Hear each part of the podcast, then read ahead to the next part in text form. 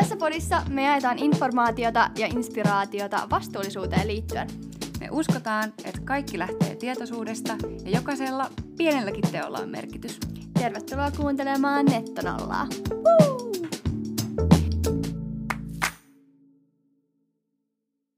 Moi, täällä on Iida. Moi, täällä on Iia. Tervetuloa kuuntelemaan meidän toista podijaksoa. Maaliskuun vikapäivä vietettiin täällä Suomessa ylikulutuspäivää. Suomalaiset siis kuluttaa kolmessa kuukaudessa sen verran luonnonvaroja, mitä meillä olisi varaa kuluttaa kokonaisen vuoden aikana. Jos kaikki kuluttaisi niin kuin suomalaiset, niin me tarvittaisiin noin neljä maapalloa. Tässä jaksossa puhutaankin siitä, että mitä ylikulutus siis tarkoittaa ja miten omalla käytöksellä voi tätä tilannetta auttaa. Hmm, mielenkiintoista. Mennään jakson pariin. Eli suomalaisten kulutus ei ole siis mitenkään kestävällä tasolla. Ylikulutus on pääsyy sekä ilmastonmuutokselle sekä luontokadolle. Ja siis monet luulee, että me täällä Suomessa ollaan jotenkin mega kestäviä ja vastuullisia. Niin, mutta oikeastihan me ollaan siis 16 nopeiten kulutettu tämä meidän oma osuus näistä luonnonvaroista. Ja siis no, osa, osa johtuu siitä, että Suomihan on todella varakas valtio ja kulutus ja varallisuus kulkee aika lailla aina käsi kädessä. Jep, eli nyt etenkin ne, kenellä on suuret tulot, niin korvat auki ja aletaan yhdessä miettimään sitä omaa kulutusta ja sen vaikutuksia ilmastonmuutokseen ja luontokatoon. Just näin. Hei, mutta ilmastonmuutos ja luontokato on sen verran tärkeitä käsitteitä, niin me voitaisiin vielä tähän alkuun kerrata ne, että mitä ne oikein tarkoitti, niin kaikilla on varmasti selvää. Haluatko sä Iia vaikka selittää tuon ilmastonmuutoksen? Joo, mä annan semmoisen lyhyen ja simppelin selityksen. Kuulostaa hyvälle. Eli ilmastonmuutos tarkoittaa sitä, että nyt ihmisten toiminnan seurauksena meidän ilmakehä lämpenee radikaalisti ja sillä on tosi paljon huonoja vaikutuksia oikeastaan kaikkeen. Joo, ja siis tässä on tosi tärkeää ymmärtää nimenomaan just ihmisten toiminnan vaikutuksesta. Jep, koska monet spekuloi sitä, että aina ilmasto heittelee edestakaisin ja välillä tulee kylmempiä ja välillä lämpimämpiä kausia, mutta se on ihan tieteellisesti todistettu, että nyt on kyse ihmisten, ongel- ihmisten luomasta ongelmasta. Mutta siis meidän ilmasto lämpenee siksi, koska meidän maapallon ilmakehä toimii niin kuin kasvihuone. Moni on varmaan kuullut, kun puhutaan kasvihuoneilmiöstä. Eli se tarkoittaa sitä, että ilmakehässä olevat kaasut päästää läpi auringon säteitä, mutta sitten ne estää sitä lämpöä karkaamasta takaisin avaruuteen. Ja tämä on ihan hyvä ilmiö siitä, että se mahdollistaa meidän elämän täällä maapallolla, kun meillä on tarpeeksi lämmin. Mutta nyt niitä kaasuja alkaa olla siellä ilmakehässä liikaa, just ihmisten toiminnan seurauksena, ja se estää sitä lämpöä karkaamasta sinne avaruuteen liikaa, ja nyt ilmasto lämpenee kun puhutaan ilmastonmuutoksesta, puhutaan just tosi usein niistä kasvihuonepäästöistä, jos taas tulee lyhenne just se päästöt. Eli nämä on just niitä kaasuja, jotka estävät sen lämmön karkaamista. Esimerkki tästä on just ne hiilidioksidipäästöt. Joo, joita syntyy esimerkiksi just fossiilisten polttoaineiden käytön seurauksena. Just näin. Mutta tota, sä selitit ton ilmastonmuutoksen niin hyvin, niin haluaisitko sä kans selittää ton luontokadon? Joo, no siis Luontokadosta voi kutsua, tai jotkut kutsuu sitä myös kuudenneksi sukupuuttoaalloksi nyt. Eli nyt ensimmäistä kertaa ihmisten toiminnan seurauksena katoaa useita lajeja meidän luonnosta, eli kuolee sukupuuttoon. Itse asiassa sama tarkoittaa myös biodiversiteettikriisi. Jos törmäätte tämmöiseen termiin, niin sillä tarkoitetaan myös luontokatoa. Mutta siis johtuu esimerkiksi suurten eläinten metsästämisestä. Sukupuuttoon ylikalastuksesta merissä ja sitten just tästä ilmastonmuutoksesta, koska ne lajit ei pysty sopeutuu, kun ilmasto muuttuu, niin sitten monet lajit kuolee sen vuoksi. Eli just sitä monimuotoisuuden häviämistä. Joo. Ja tässäkin just se, että tosiaan onhan näitä, varsinkin näitä eläinlajeja ja muutenkin kasvilajikkeita ja niin kuin, kyllähän näitä on vuosien aikana niin kuin, hävinnyt ihan tälleen, miten sen sanoisi, niin kuin, naturaalisti. Luonnollisista syistä, ei ihmisten aiheuttamana. Joo, eli luonnollisesti kadonnut täältä meidän maapallolta, mutta tässäkin just se, että ihmisten toiminnasta. Eli siis just se ylikulutus, että me kulutetaan liikaa, me kulutetaan enemmän kuin mikä on maapallon rajoissa kestävää, niin se johtaa sekä tähän ilmastonmuutokseen että luontokatoon. Eli hidastetaan nyt tätä ylikulutusta kaikki yhdessä. Okei, nyt kun ollaan selitetty nopeasti nämä perustermit, niin pureudutaanko siihen, että mikä tämä ylikulutuspäivä oikein on ja mihin se perustuu? Joo, ehdottomasti.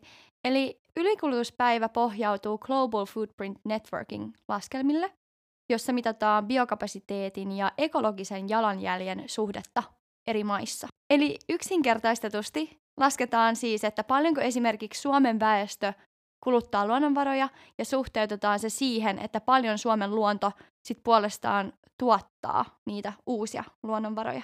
Hmm, Okei, okay, eli jos miettis vertauskuvana vaikka pankkitiliä, niin voisi miettiä, että paljon tekee rahaa ja sitten paljon käyttää rahaa, mutta sitten tässä mietitään sitä, että paljon ää, meidän luonto tuottaa niitä luonnonvaroja ja sitten kuinka paljon ihmiset käyttää niitä luonnonvaroja. Jep, just näin. Joo, eli siis me ollaan nyt käytetty 31.3. koko meidän vuoden pankkitili tyhjäksi ja nyt me eletään velaksi koko loppuvuosi. Aika pelottavaa. Mutta hei, noi biokapasiteetti ja ekologinen jalanjälkikin on ehkä semmoisia käsitteitä, mitä voisi käydä läpi, että ne on ehkä vähän vaikea ymmärtää. Jopa mun on vähän vaikea ehkä ymmärtää, niin käydään niitä vähän vielä tarkemmin läpi. Joo, ehdottomasti. Ja mullekin ehkä alkuun oli vähän vaikea sille erottaa nämä jotenkin. Mm. Eli biokapasiteetilla ihan yksinkertaisuudessaan tarkoitetaan sitä tuottavaa maa-alaa henkilöä kohti. Eli biokapasiteetilla kuvataan sitä ekosysteemin kykyä tarjota luonnonvaroja, mutta myös sen kykyä ottaa vastaan ihmisten tuottamaa kuormitusta, esimerkiksi just päästöjä. Ja käytetään vaikka tätä sun aiempaa pankkitiliesimerkkiä. Eli biokapasiteettia voi kuvata tuolla pankkitiliesimerkillä sillä tavalla, että biokapasiteetti on vähän niin kuin luonnon pankkitili, jonka saldo määräytyy just sen mukaan, että miten paljon meillä on niitä luonnonvaroja ja kuinka paljon me käytetään niitä.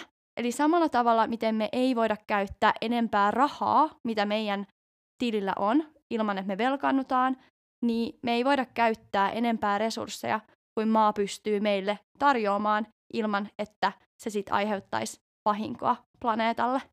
Joo, no nyt mä ymmärrän. Toi on hyvä toi pankkitiliesimerkkejä just toi, mitä sä selität, että ei me, voi, ei me oikeasti voida käyttää enemmän. Ja jos me käytetään näin paljon, niin mitä tulevilla sukupolvilla sitten oikein jää? Niin. Okei, entä sitten toi ekologinen jalanjälki? Mitä se tarkoittaa?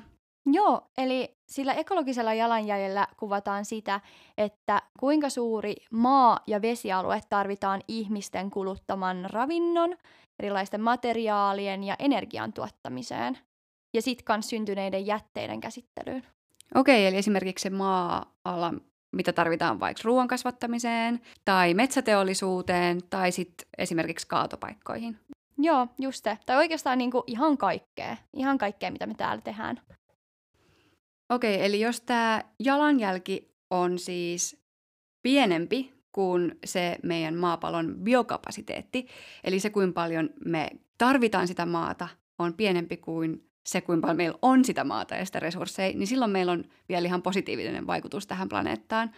Mutta jos, niin kuin nyt on, meidän jalanjälki on suurempi kuin mikä se meidän biokapasiteetti on, niin meillä on negatiivinen vaikutus tähän maapalloon ja me ns. velkaannutaan maapallolle. Just noin. Eli tosiaan ylikulutuspäivä on laskennallisesti se päivä, jona ihmisten ekologinen jalanjälki ylittää sen maapallon biokapasiteetin, niin kuin sä just sanoit. Eli maapallon kyvyn tuottaa uusiutuvia luonnonvaroja ja sitten kans käsitellä näitä jätteitä. Nyt kun ollaan keskusteltu ylikulutuksesta ja siitä, että mikä on ylikulutuspäivä, niin voitaisiin nyt puhua vähän siitä, että mitkä on nämä suurimmat syyt ylikulutukseen ja mihin pitäisi sitten kuluttajana kiinnittää huomiota, että jos haluaisi lopettaa tai vähentää tätä omaa ylikulutusta?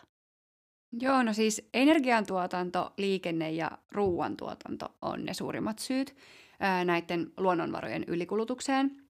Mm, et esimerkiksi fossiiliset polttoaineet aiheuttaa kolme neljäsosaa kasvihuonepäästöistä.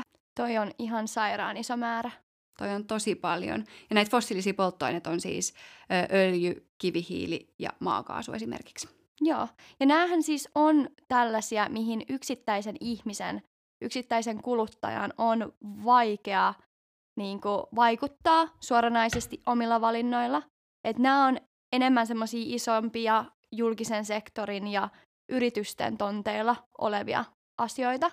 Mutta kyllä näihinkin voi itse vaikuttaa esimerkiksi äänestämällä tai antamalla yrityksille palautetta tai sitten ihan sijoittamalla omat rahat vastuullisesti silleen, että voi miettiä, että mihin haluaa sitä rahaa laittaa.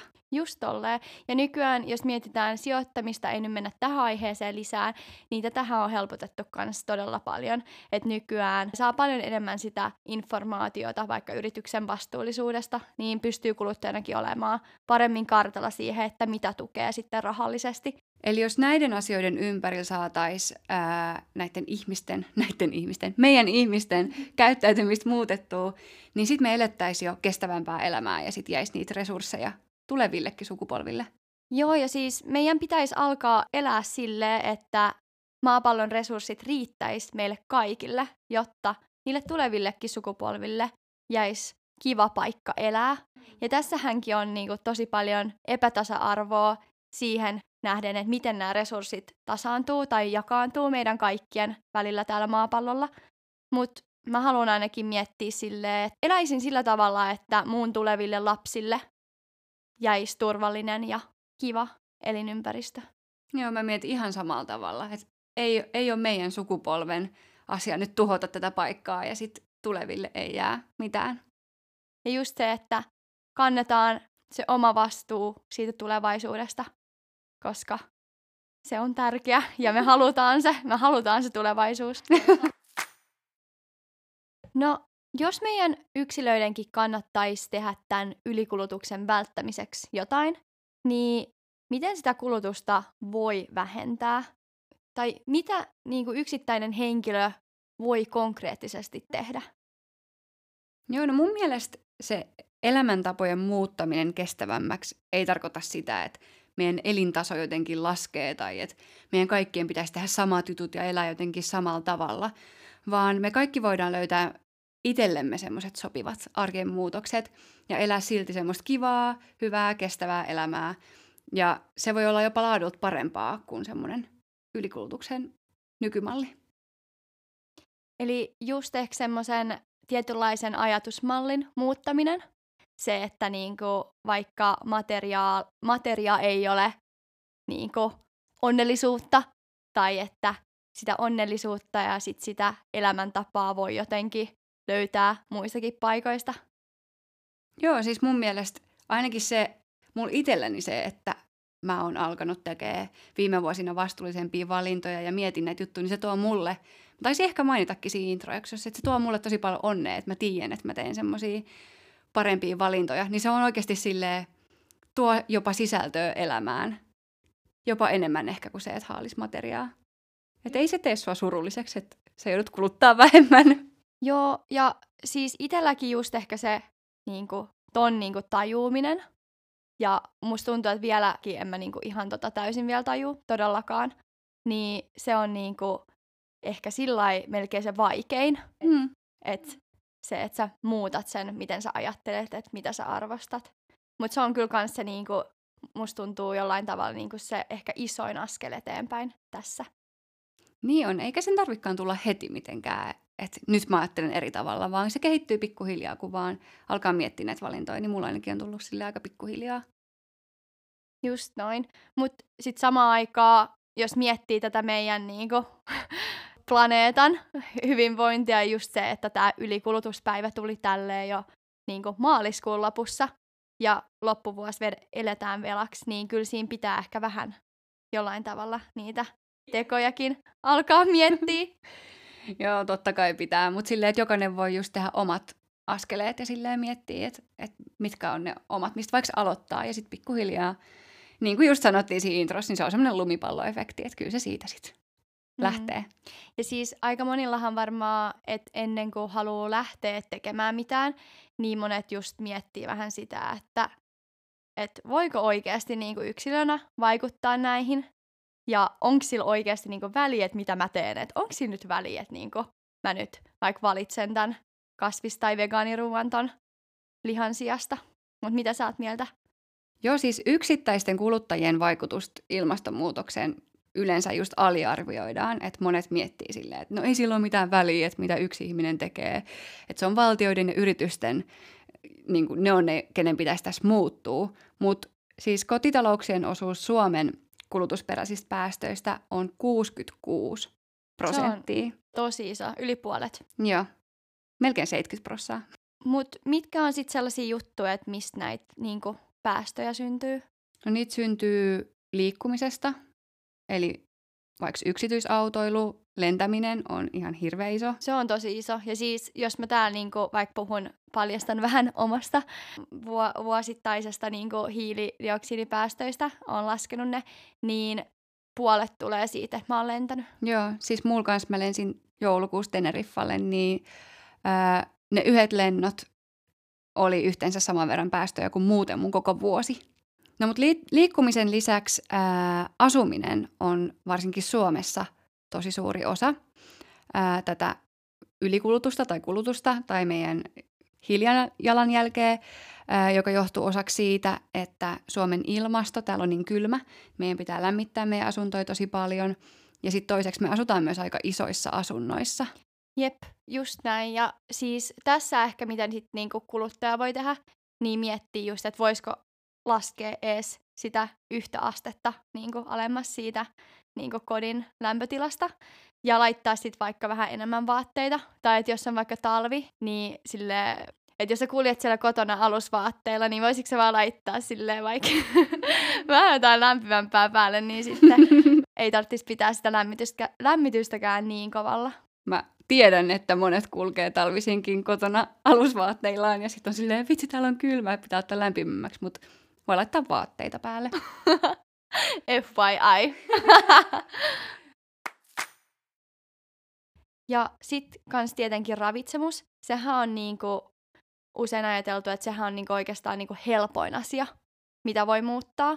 Että just etenkin se lihansyönnin vähentäminen, niin sillä on kyllä iso merkitys. Ja tässäkin ehkä se on tietynlainen se ajatusmalli, että sä oot tottunut siihen tietynlaiseen ruokaan, niin siitä saattaa, tai tuntuu ehkä, että missä on tosi paljon, tai sille tai se vaihdos ei välttämättä ole kovin mieluinen, mutta siinäkin voi lähteä vähän haastaa itseensä. Onhan se ihan totta, että ethän sä tykkää kaikista ruuista, mutta olisiko sitten joitain muita ruokia ja reseptejä, joita voisi kokeilla?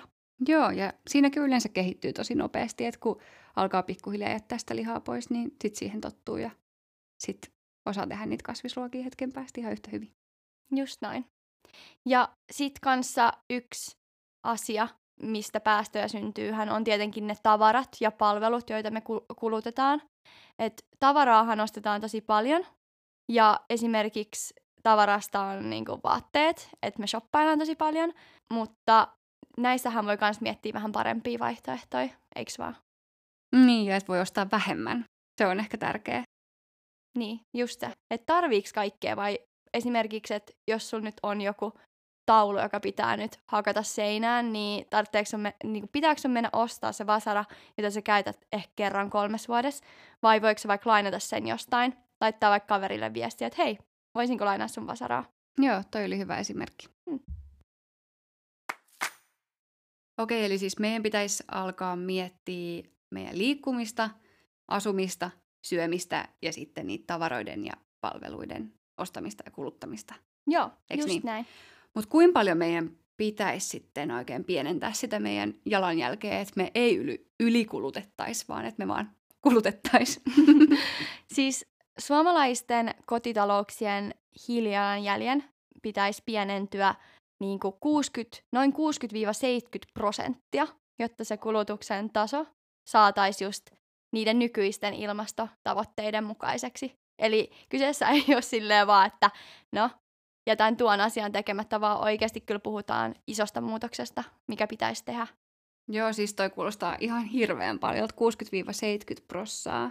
Niin, ja siis sitähän se onkin, mutta muistetaan vielä, että ei kenenkään tarvi heti tehdä sitä niin kuin täyskäännöstä tai olla muutenkaan niin kuin se täydellinen kuluttaja tälle sormiin napsauttamalla, vaan just se, että mahdollisimman moni saataisiin tähän mukaan ja mahdollisimman moni ihminen ottaisi edes niitä niin kuin pieniäkin askeleita, niin saataisiin senkin avulla jo tosi paljon muutosta aikaa. Niin, no toi on ihan ajatustapa. No mitä nämä pienetkin askeleet sitten oikein voisi olla, että mitä me voitaisiin ottaa sitä kestävämpää kuluttamista kohden. Että miten me nyt voidaan konkreettisesti muuttaa meidän omaa käyttäytymistä ja mitä ne jutut on, mitä pitäisi muuttaa. Vähän tuli äsken jo esille, mutta mennään vielä sille enemmän käytännön asioihin. Joo, mennään vaan. Ja siis jos ihan ekaksi katsotaan tuota asumista, niin sehän on suomalaisilla usein tosi suuressa osassa omaa kulutusta ja sen jalanjälkeä. Eli asumisessa yli 80 prosenttia kotitalouksien päästöistä syntyy lämmityksestä ja sähkönkulutuksesta. Okei, eli pitäisi miettiä lämmitystä ja sähkönkulutusta. Just näin. Ja sille tässäkin on niinku erilaisia vaihtoehtoja, että miten sä voit pienentää sitä omaa vaikutusta. Et esimerkiksi pienempi asuintila, mitä pienempi koti, sitä vähemmän pitää lämmittää ja käyttää sähköä. Aika easy logiikka, eikö? Tuohon esimerkiksi voisi miettiä sitä, että oikeasti me ihan sairaasti maksetaan vaikka vuokraa tai että omista asunnon siitä, että meillä on niin paljon tavaraa, niin me tarvitaan niin iso koti. Niin vaikka se, että karsii sitä tavaraa, niin voisi helpottaa sitä, että voisi asua pienemmässä kodissakin. Just se. Ja sitten kans niille, jotka vihaa siivousta, niin toihan vaan bonari. Jep. Hmm. Ja sitten toinen, mikä on hyvä, on tämä lämpimän veden kulutuksen vähentäminen. Et esimerkiksi se, että kuinka paljon pesee pyykkiä, kuin usein ja kuin kuumassa, tai sitten, että kuin pitkiä suihkui ottaa, että niitä voisi niinku, suihkuja voisi lyhentää ja vaikka pyykinpesu tai astianpesukoneen käyttöä voisi vähän harventaa, että mietitään, että ei laiteta turhaan päälle. Just toi, ja hyvä, että sanoit toi nimenomaan niinku turhaan. Että tässäkin on niinku, ainakin jos mä niinku mietin mun omaa käyttäytymistä vaikka niinku kaksi vuotta sitten, niin esimerkiksi kun mä pesin mun hiukset shampoolla, niin mulla oli aina se lämmin vesi, tiekkö. Mä olin siellä siinä tämmöisessä ihme kaariasennossa silleen, että se, ei tiks, se vesi ei tuu mun niinku päähän, vaan sitten se niinku osuu yli johonkin mun maahan ja sitten mä tiedätkö, pidän, niinku pesen, mun, pesen mun hiuksia ja sitten se lämmin vesi vaan lorisee, että miksei vaan laita sitä pois päältä. Mm. Että tässäkin on niin silleen, niin kuin pieniä asioita, joita voi tehdä, ja sitten nimenomaan välttää sitä niin kuin turhaa kulutusta. Joo, ja mä esimerkiksi tiedän moni, jotka, ja mä oon itsekin ollut ennen semmoinen, että laittaa vaikka astianpesukoneen aina iltaisin vaan päälle, silleen, että, että niin kuin haluaa, että aamulla kaikki astiat puhtaana, mutta jos se ei ole täynnä, niin ihan turhasta laittaa. Just toi. Ja sitten te kans ehkä siihen sähköön, niin voi kans miettiä, että se sähkösopimuksen vaihtaminen semmoiseen parempaan uusiutuvaan sähköön, esimerkiksi tuulivoimalla tulevaan sähköön, niin sehän on myös tosi helppo, helppo tehdä ja helppo tapa vaikuttaa. Joo, ja sillä on tosi iso vaikutus, että jos vaan pystytte, niin me suositellaan kyllä vaihtamaan sähkövihreämpään. Jos mennään tähän toiseen kategoriaan, eli liikenne, niin liikenteessä kotitalouden päästöjä aiheuttavat etenkin just se yksityisautoilu ja lentäminen. Eli näitä pitäisi niin kuin, vähentää ihan minimiin. No, itse asun Helsingin keskustassa, niin no, opiskelijana ei mulla mitään tarvetta autoon ja muutenkin ehkä se ei olisi ihan semmoinen, mihin mä sijoittaisin nyt tällä hetkellä rahaa. Niin tämä on aika helppo. Mutta tietenkin ne, jotka asuu sit enemmän jossain maaseudulla ja ei ole yhtä hyvät julkisen liikenteen yhteydet, öö, ymmärtää sen, että tarvitsee ehkä jopa sitä yksityis- tai sitä autoa, että pääsee paikasta X paikkaa Y, mutta siinkin voisi miettiä vähän, että voisiko sitten vaikka niin kuin, sopia jotain kimppakyytejä. Niin, tai yhdistää silleen, että jos pitää anyway käydä jossain, niin sitten samalla reissulla käy vaikka kaupassa ja tekee kaikki muut silleen, että ei tarvitsisi ainakaan montaa kertaa lähteä sen autonkaan liikenteeseen. Että yrittäisi vaan pitää mielessä sen, että, että yrittää minimoida sen verran, kuin itse pystyy. Just näin. Ja sitten lentäminen, no se ei varmasti tule monille yllätyksenä, että sehän on niinku tosi paha. Tai silleen, että tai tosi paha, mutta silleen, että jos miettii, jos mä vaikka mietin sitä mun omaa hiilijalan jälkeen, niin lentäminen öö, tekee siitä tyyli yli puolet. Että jos lentää kerrankin, niin se on niinku puolet lisää siitä, että mitä mä niinku vuodessa muuten sitten tekisin ja kuluttaisin normaalisti. Joo, silloin ihan järjettömät vaikutukset. Et mäkin itse lennän jonkun verran, mutta se on semmoinen mun seuraava, mihin mä yritän oikeasti alkaa kiinnittää huomioon. Että nyt koronan jälkeen tuli ehkä vähän semmoinen innostus, että matkusti jonkun verran viime vuonna, mutta nyt musta tuntuu, että mulla on taas niinku tärkeämpää se, että ei tekisi ehkä niitä niin kuormittavia valintoja vaan enemmän. Olisi ihanaa vaikka mennä junalla Eurooppaan. Se toisi mulle jotenkin enemmän onnea. Joo, kannattaa. Mä olin just viime kesä Interrailassa, se oli ihanaa. ihanaa. Se oli paljon kivempaa, mutta tietenkin siinä on se, että se vaatii enemmän aikaa. Sehän on ihan totta. Okei, mennään sitten ruokaan. Eli riippuu arviointitavasta, mutta liha- ja maitotuotteet aiheuttaa about 50-80 prosenttia keskimäärin ilmastovaikutuksista, ruoan ilmastovaikutuksista siis. Eli jos haluaa syödä kestävämmin, niin kannattaa vähentää liha- ja maitotuotteita. Joo, ja just syödä kasvispainotteisesti. Ja siis etenkin vegaaninen ruokavaliohan, se on ihan paras ilmaston kannalta, että siihen sitten kannattaa pyrkiä. Mm, Mutta jos on sekaruokavalio, niin se, että vaan vähentää sitä lihaa ja korvaa sitä lihaa vähempi päästöisillä proteiineilla, niin se vaikuttaa jo paljon. Joo, ja ihan vaan sekin, että jos sä teet vaikka jonkun makaronilaatikon, johon sä laitat normaalisti jauhelihaa, niin laita puolet jauhelihaa ja puolet sitä soijarouhetta. Mm, toi on tosi hyvä. Jep, että laittaa sitten puolet ja puolet. Ja sitten muutenkin välillä vaikka lounaan vaihtaa siihen kasvikseen. Ja just jotenkin totuttelee niitä omia makunystyröitä siihen kasvisruokaan, niin sekin on jo alku. Joo, ei tarvitse tehdä mitään täyskäännöstä taaskaan, vaan just silleen tehdä ne omat valinnat. Ja just se, että vaikka vähentää puolet, niin se on jo tosi hyvä. Jep, just näin.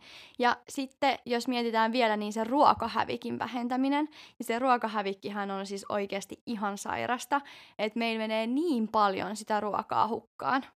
Joo, mä just googlasin tätä jaksoa varten, niin 11 prosenttia ää, Suomen kotitalouksien syömäkelpoisesta ruoasta menee roskiin. Siis 11 prosenttia ihmistä heittää roskiin syömäkelpoista ruokaa, ihan kauheeta. Ja tosiaan, kun puhutaan ruokahävikistä, niin ruokahävikistähän, si- siihen ei lasketa niitä banaaninkuoria, vaan siihen nimenomaan, niin kuin ja sä, sä sanoit just äsken, että se on sitä syömäkelpoista ruokaa. Joo, ja sitä kyllä suosittelen tai kannustan ja käsken melkein, että oikeasti älkää heittäkö ruokaa roskiin. Mä oon kyllä semmonen, että jos mä nyt teen jotain ruokaa, niin mä kyllä sit syön sen, että mä...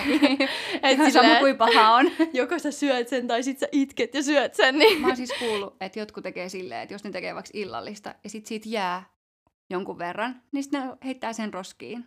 Ja mä en niin tajua. Ei kai kukaan tolleen. Siis mä oon kuullut, joo joo. Ei, älkää tehkö noin niin. Tuokaa mulle se ruoka. tai mulle. Kiitos. Ja sitten kun puhutaan tavaroista ja palveluiden kuluttamisesta, niin etenkin näissä tavaroissa niin kannattaa aina suosia niitä pitkäikäisiä öö, niin tavaroita, että kun te vaikka ostatte jotain, niin miettikää, että tämä tulee sitten olemaan mun käytössä kauan, tai että ylipäätänsä ehkä, että tämä on niinku kestävää, että tämä on niinku hyvälaatuinen. Öö, sitten käytettyjen tavaroiden ostaminen. Öö, me, tai mä oon ainakin, niinku, suurin osa mun kaikista kalusteista on ostettu jostain niin kuin kirpparilta. Öö, ja siinähän säästää siis oikeasti ihan sairaan hyvin rahaa. Joo, mulla on siis ihan sama, että kaikki vaan mitä mä pystyn. Aina jos mun tarvii ostaa jotain, niin mä katson ensin torista ja Facebook Marketplaceista. Ja sit, jos ei löydy, niin sit mä alan harkitsemaan, mitä mä teen asialle. Mutta aina ensisijaisesti käytettynä kaikki. Jep.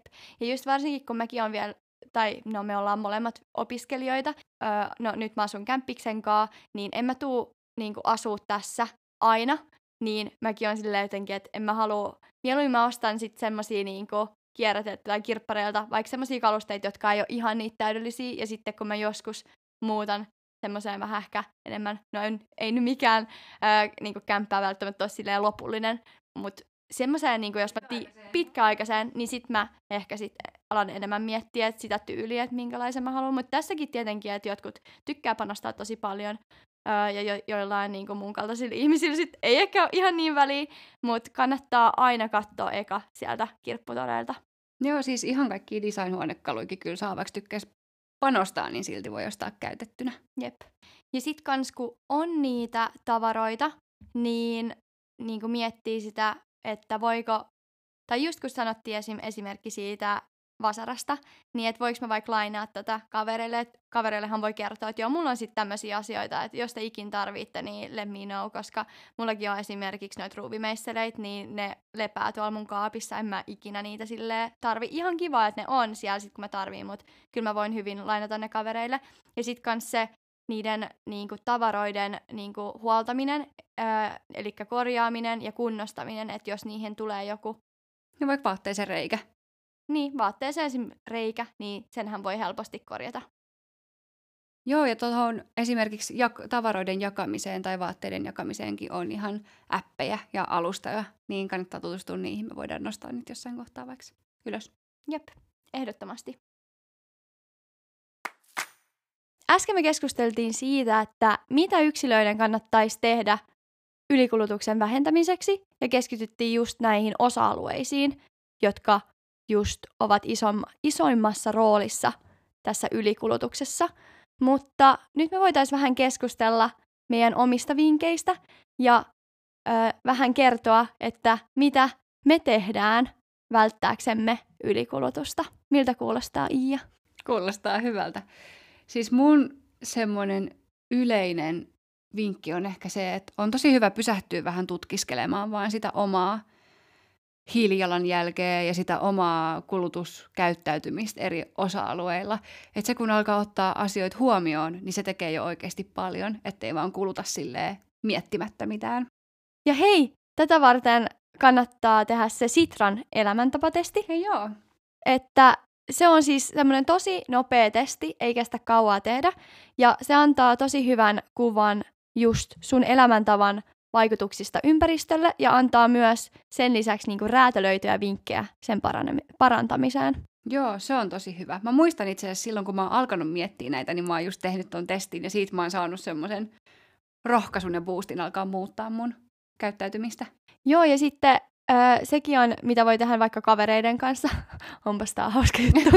Mutta voi vähän verrata kavereiden kanssa, että öö, mikä on sitten se oma niinku, vuosittainen niinku, hiilijalanjälki, koska sit siinäkin voi sitten miettiä ehkä konkreettisemmin, että okei, no mitä mun kaveri tekee, mitä mä en tee, että miten mä saisin tämän vähän alemmas. Muistaakseni suomalaisen, suomalaisten keskiarvo on siinä vähän päälle kuudessa tonnissa. Muistaakseni itsellä oli joku neljä tonnia 600, eli ali, mutta tästäkin ö, puolet tuli lentämisestä. Joo, mulla on just silleen, että mä oon tehnyt sen ö, viimeksi silleen, että siinä ei ole ollut lentoja, niin silloin mulla oli joku 2300, eli tosi pieni, mutta sitten kun siihen tuli yhdetkin lennot päälle, niin sitten se tuplaantui. Siis ihan sama juttu. Kun mä mietin itteni kohdalla kulutuksen pienentämistä ja sitä, että miten mä itse voin just vaikuttaa tähän omaan ylikuluttamiseen, niin ihan ekana mun mieleen nousee semmoinen kaiken turhan karsiminen. Ja ehkä tässä isoimpana on semmoinen niinku tuhlaaminen ja resursseen tuhlaaminen, koska siinä ei ole niinku oikeasti mitään järkeä. No siinä ei ole kyllä mitään järkeä. Mun mielestä se on niin tyhmää silleen, että asiat, mitkä ei edes niin kuin anna sulle mitään, vaikka et pitää turhaa hanaa auki, niin ethän sä itse niin kuin, saa siinä mitään. Ei, ne mene sul, ei se mene sulle se vesi. Niin, niin kuin toi on totta, että siinä ei ole mitään järkeä, että tuhlailee asioita niin kuin hukkaan. Niin, just toi. Ja siis sekin niin kuin, musta tuntuu, että tosi niin kuin iso osa tuosta tuhlaamisesta niin kuin menee aika paljon semmoiseen omaan laiskuuteen.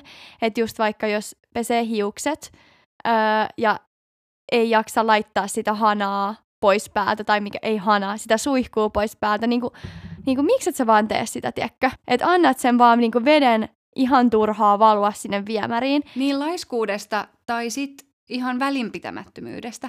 Että on silleen, että et ei vaan kiinnosta tai ei niin kuin jaksa huomata koko asiaa, että tekee niin. Ja usein se, että on välinpitämätön, niin se johtuu siitä, että ei tiedä niitä vaikutuksia, ettei ole sitä tietoa. Just toi. Ja sitten kun ehkä ei just osaa laittaa näitä samalla tavalla perspektiiviin, mitä ehkä toivoisi ja pitäisi. Joo, ja mitä enemmän oppii, niin sitä enemmän sen jotenkin oikein näkee, että kun tekee jotain, joka tuhlaa jotain resursseja, niin on silleen, ei, ei, ei, en mä halua tehdä noin. Niin, ja siis ja kysehän just, jos puhutaan just jostain hanasta ja pitää, tai vaikka suihkusta, että pitää sitä suihkua päällä, vaikka pesee hiukset ja ei oikein silleen käytä sitä, niin nämä on tosi pieniä asioita, mutta sitten loppujen lopuksi oikeasti niin, niin turhia.